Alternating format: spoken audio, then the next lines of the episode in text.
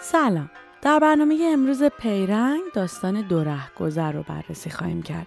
کاری از مجموعه داستان سیاسنبو نوشته محمد رضا صفدری. این داستان در سال 1360 و اوایل دوران جنگ نوشته شده ولی قنای عاطفی و ظرافت پرداخت اون باعث شده که نه تنها تازگی خودش رو برای خواننده ها از دست نده بلکه دائما از اون به عنوان یکی از آثار برجسته ادبیات داستانی ایران یاد بشه.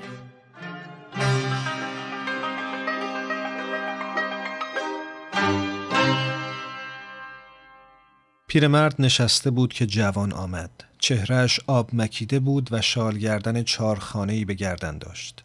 باریکه های سیاه در زمینه سفید دویده بود و روی سینهش نوشته شده بود از بوشهر به بستان فرستاده شده. پیدا بود از جنگ برگشته. نه تنها از نوشته روی سینهش پیرمرد از سر و روی او پی برد که باید خودش باشد. همان کسی که دنبالش میگشت. همان جوانی که یک ماه است پیش میگردد. اینجا جای کسی نیست؟ جوان خواست بنشیند. جای خودته بشین. پیرمرد خود را کنار کشید و نگاهش کرد. میان بالا بود. نیمتن پوش و شلوار زیتونی و سیگاری لای انگشت ها که دو انگشتش را زرد کرده بود. کاشکی زودتر رسیده بود تا درویش کل محمد غلام این همه سرگردان نشود. چه خوب بود اگر دیروز یا پریروز او را می‌دید. دو روز پیش همینجا سراحی چقادک به زبان خوش است آن همه سر پا ایستادن پیش از نهار تا شب نرسیده چشم به راه سرباز یا پاسداری که میبایست از جنگ برمیگشت تا بگوید کاکای جانی بچه ما را ندیدی؟ روایت دو گذر روایت یک جستجوه پیرمردی درویش کل محمد غلام به اصرار زنش که از داغ کشته شدن فرزندشون خدر در جنگ زمینگیر شده به دنبال یکی از همرزمان یا همدوره های سربازی پسر میگرده. مادر سوگوار بیتابی می‌کنه و کوچیکترین یاد و یادگاری از فرزندش می‌تونه تسلا بخشش باشه. در حین جستجو درویش سراغی از یکی از دوستان قدیمی پسرش رو می‌گیره که حالا در کار جنگ پیشرفت کرده و صدها نفر از داوطلبین رو آموزش میده. اما پیدا کردن این دوست میسر نمیشه. درویش عاقبت به خونه همدوره دیگه خدر منوچهر ریگستانی می‌رسه. اما تازه اونجاست که میشنوه پسر اونها هم مفقود الاثر شده و پدر او هم به قصد دیدن خدر و خانوادهش به سمت روستای اونها رفته. درویش شب رو در منزل خانواده ریگستانی به صبح میرسونه و روز بعدش در راه بازگشت به خونه در مینی بوس به سربازی برمیخوره که پسرش رو میشناخته اما هرچی درویش به سرباز اصرار می‌کنه که به خونه اونها بره و سری به مادر زمینگیر شده خدر بزنه سرباز عذر می‌خواد او نگران خانواده خودشه و در اون وقت کوتاه مرخصی برآوردن خواهش درویش براش ممکن نیست درویش مستحصل از اتوبوس پیاده میشه و خسته به سمت خونشون برمیگرده. نزدیک پل مردی از کنارش میگذره. درویش سلام و تعارف می‌کنه و همونجا متوجه میشه که مرد رهگذر پدر منوچهر ریگستانیه که شب پیش در منزل اونها به سر برده بوده. دو مرد دست به گردن هم میندازن و بغز میتره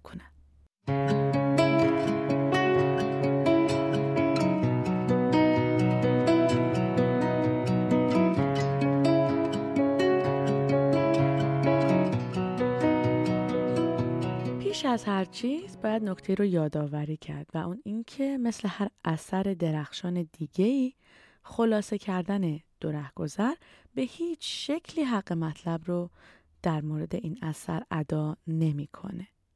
در شکل ایدئال بررسی این داستان باید بعد از بازخانی کامل اون صورت بگیره اما همین نکته سوالی رو هم در ذهن ایجاد می‌کنه که داستان در تمامیت و کلیتش چه چیزی برای عرضه داره که در خلاصه اون به راحتی قابل انتقال نیست. جواب این سوال به یکی از متعالی ترین عناصر داستان کوتاه مربوط میشه. نویسنده که بیش از دیگران در آغاز قرن بیستم آگاهانه به این نکته پرداخت جیمز جویس نویسنده مدرن ایرلندی بود که واژه اپیفانی یا به تعبیری تجلی رو برای تعبین این وجه داستانهاش به کار می برد. این واژه که در اصل کاربرد مذهبی داره در زبان داستانی به لحظه یا آنی درخشان در داستان اطلاق میشه که شخصیت به درکی عالی و فراتر از دنیای اطرافش می‌رسه. داستان کوتاه نوشته میشه تا این درک متعالی و حسی که از این کشف و شهود نامنتظر به شخصیت دست داده به خواننده منتقل کنه. اما اپیفانی یا آنات داستانی چندان آسون به دست نمیان. گاهی کشف و خلق یک آن داستانی نتیجه مکاشفه طولانی و عرقریزی روح نویسنده است در درگیری با موضوع داستان و گاهی همین شهود کمیاب پیامد کشمکش ناخودآگاه نویسنده است با موضوع قصه که به شکلی غیرمنتظره در قالب یه تصویر یا کلمه یا حرکتی راجع به شخصیت داستان در ذهن اون جرقه می‌زنه. به این ترتیب بقیه تکه های داستان به صورت عناصری انداموار و در رشد و نموی همگون به سمت اون لحظه مشهون از احساس یا خداگاهی پیش میرن. در داستان دو رهگذر عناصری مثل فضاسازی، مکالمه، شخصیت پردازی و فرم قرینوار اون همه نه تنها در خود زیبا هستند بلکه آروم آروم خواننده رو به اون لحظه موعود سوق میدن. رفتن تو اتاق دست راست نشستند. حسن پشت به دیوار داد. چوب زیر بغلش را کمی کش کرد و تنش را ول کرد روی پای راست. انگار به زمین کوبیده شد و پای چپ که از زانو بریده شده بود کوچک و باریک می نمود. درویش گفت نمی‌شناسیم نه؟ بابای خدر درویش ساده ام. بچه ما با منوچهر شما دوست بود. حسن نگاهش کرد. پیرمردی که پلک چشمهایش سوخته بود و دست و پایش میلرزید و هنوز کفش کهنه پسرش را پا می کرد. زن گفت خوب کردی آمدی. منوچر همیشه می‌گفت دوستی داره که خونشون نزدیک خورموجه پیرمرد گفت گمونم تو هم جنگ رفتی. حسن گفت سرباز بودم که جنگ در گرفت.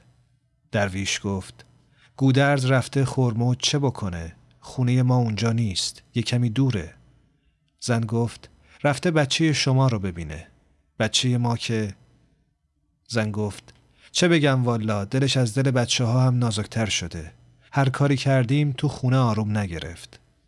موهای زن سیاه بود و بلند خیلی بلند. گرچه چهرش شیار اندر شیار شده بود و آن موهای بلند که روزگاری تا کاسی زانوش می رسید خمیدگی شانه ها را پنهان نمی کرد با این همه رویش نمی‌شد بگوید که گودرز شوهرش رفته است خانه آنها.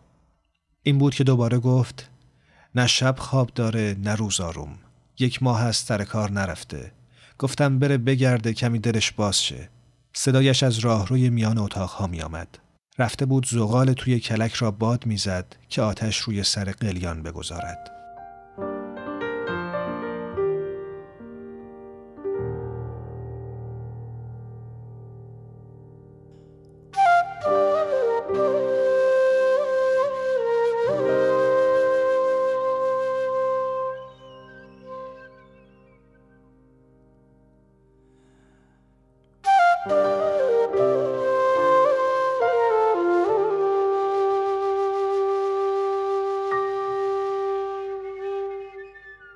نکته دیگه در مورد آن داستانی این که نباید اون رو با قافلگیری یا پیچ انتهای داستان اشتباه گرفت. قافلگیری یا پیچ انتهای داستان می‌تونه به جذابیت یا سرگرم کنندگی روایت کمک کنه اما اگه داستان فاقد آن معنایی و تجلی داستانی باشه بعد از یه بار خونده شدن نکته قافلگیر کننده تاریخ مصرفش رو از دست میده دوباره خونی همون داستان در اون موقع دیگه جذابیت خاصی نخواهد داشت. در عوض وقتی که داستان آن مورد بحث رو داشته باشه و لحظه تجلی به خوبی در اون ساخته و پرورده شده باشه مثل شعری موفق با هر بار بازخانی نه تنها تاثیر اون کم نمیشه بلکه به نوعی با قنایی بیشتر و پیچیده تر بر ذهن و عواطف خواننده تأثیر می‌گذاره.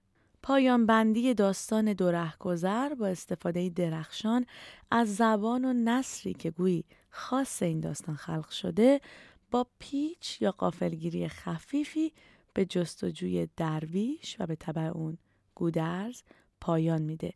جایی که دو قلب مهنت کشیده و خسته اصاره تمامی مهنت هاشون رو در پناه انسانیت یکدیگه به شکل اشک جاری می‌کنن. و این لحظه لحظه ای میشه در رسای همه فرزندانی که قربانی و طعمه جنگ شدن بی اون که سزاوار اون سرنوشت باشن. رسایی که منعکس شده در تصویر دو رهگذریه که دست در گردن همدیگه انداختن و ایستاده روی پل روی رودی گلالود. درویش گفت کجا میری؟ شب شده بفرما بریم خونه پر نون گیر میاد که با هم بخوریم. مرد گفت زنده باشی فردا کار دارم. درویش گفت پروایی نیست یه روزم کار مکن یه شبم تو خونه ما بد بگذرون. مرد زنده باشیدی؟ گفت و راه افتاد. درویش انگار ناگهان به یادش آمده باشد بانگ زد خالو جانی میگم تو بابای منوچهر ریگستانی نیستی؟ همون که خونشون براز جونه مرد برگشت. چه شد؟ نه این گفت نه آن. دست کی اول لرزید؟ کی دست به گردن شدند که خودشان نفهمیدند. انگار دو دوست پس از خوابی هزار ساله همدیگر را می‌دیدند. دوش خونتون بودم.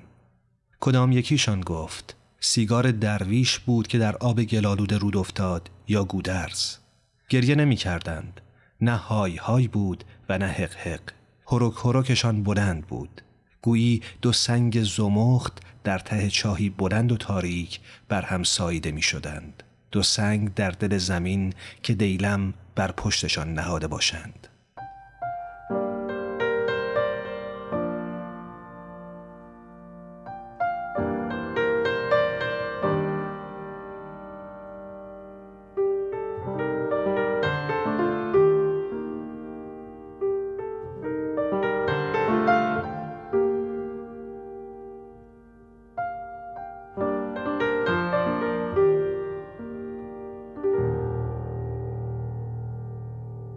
اینجاست که جوینده و گم شده یکی میشن و دایره انسانی جستجوی همدرد که آخرین پناهگاه انسان در برابر ناملایمات و مصائب بسته میشه.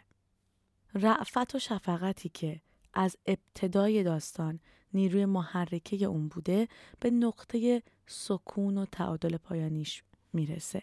همه هم مقام درویش از ابتدا اینه که همسرش مادر دلسوخته خدر رو به نوعی تسلی بده و در تلاش او بیشتر از بسیاری داستانها یا فیلم های اکشن دلهوره یا تعلیق وجود داره.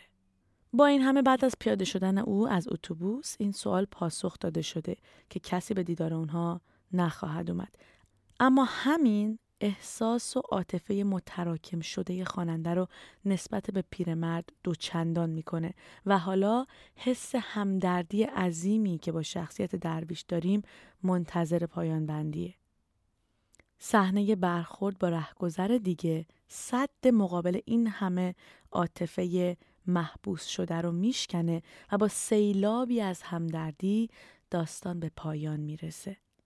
شاید پربیراه نباشه اگه ادعا کنیم در اغلب آنات داستانی موفق اون لحظه تجلی ناب اغلب با عواطفی عمیق و جهان شمول گره خوردن.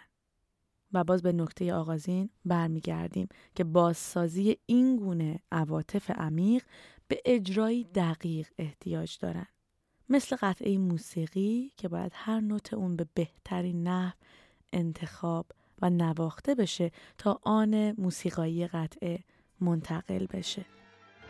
تا آن و داستانی دیگه بدرود.